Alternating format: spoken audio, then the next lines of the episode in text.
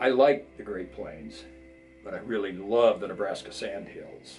I've had the opportunity since the early 80s uh, to be part of a, of a, geologic team that's been investigating the, the, geologic history of the sandhills. A lot of Nebraskans don't realize how big these dunes are. They're the, the biggest in North America easily and probably the biggest in the Western Hemisphere.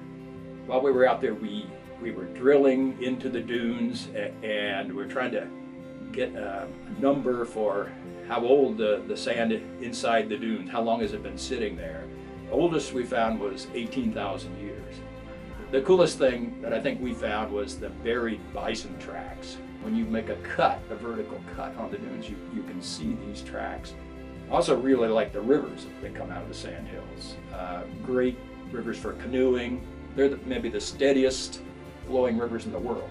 And I guess finally, I, I really like the people in the Sandhills. They're really friendly, they're interested. They are responsible for keeping that thin veneer of vegetation. If you overgrazed those ranches, you could, you could go back to desert conditions again, but, but they're good stewards of the land.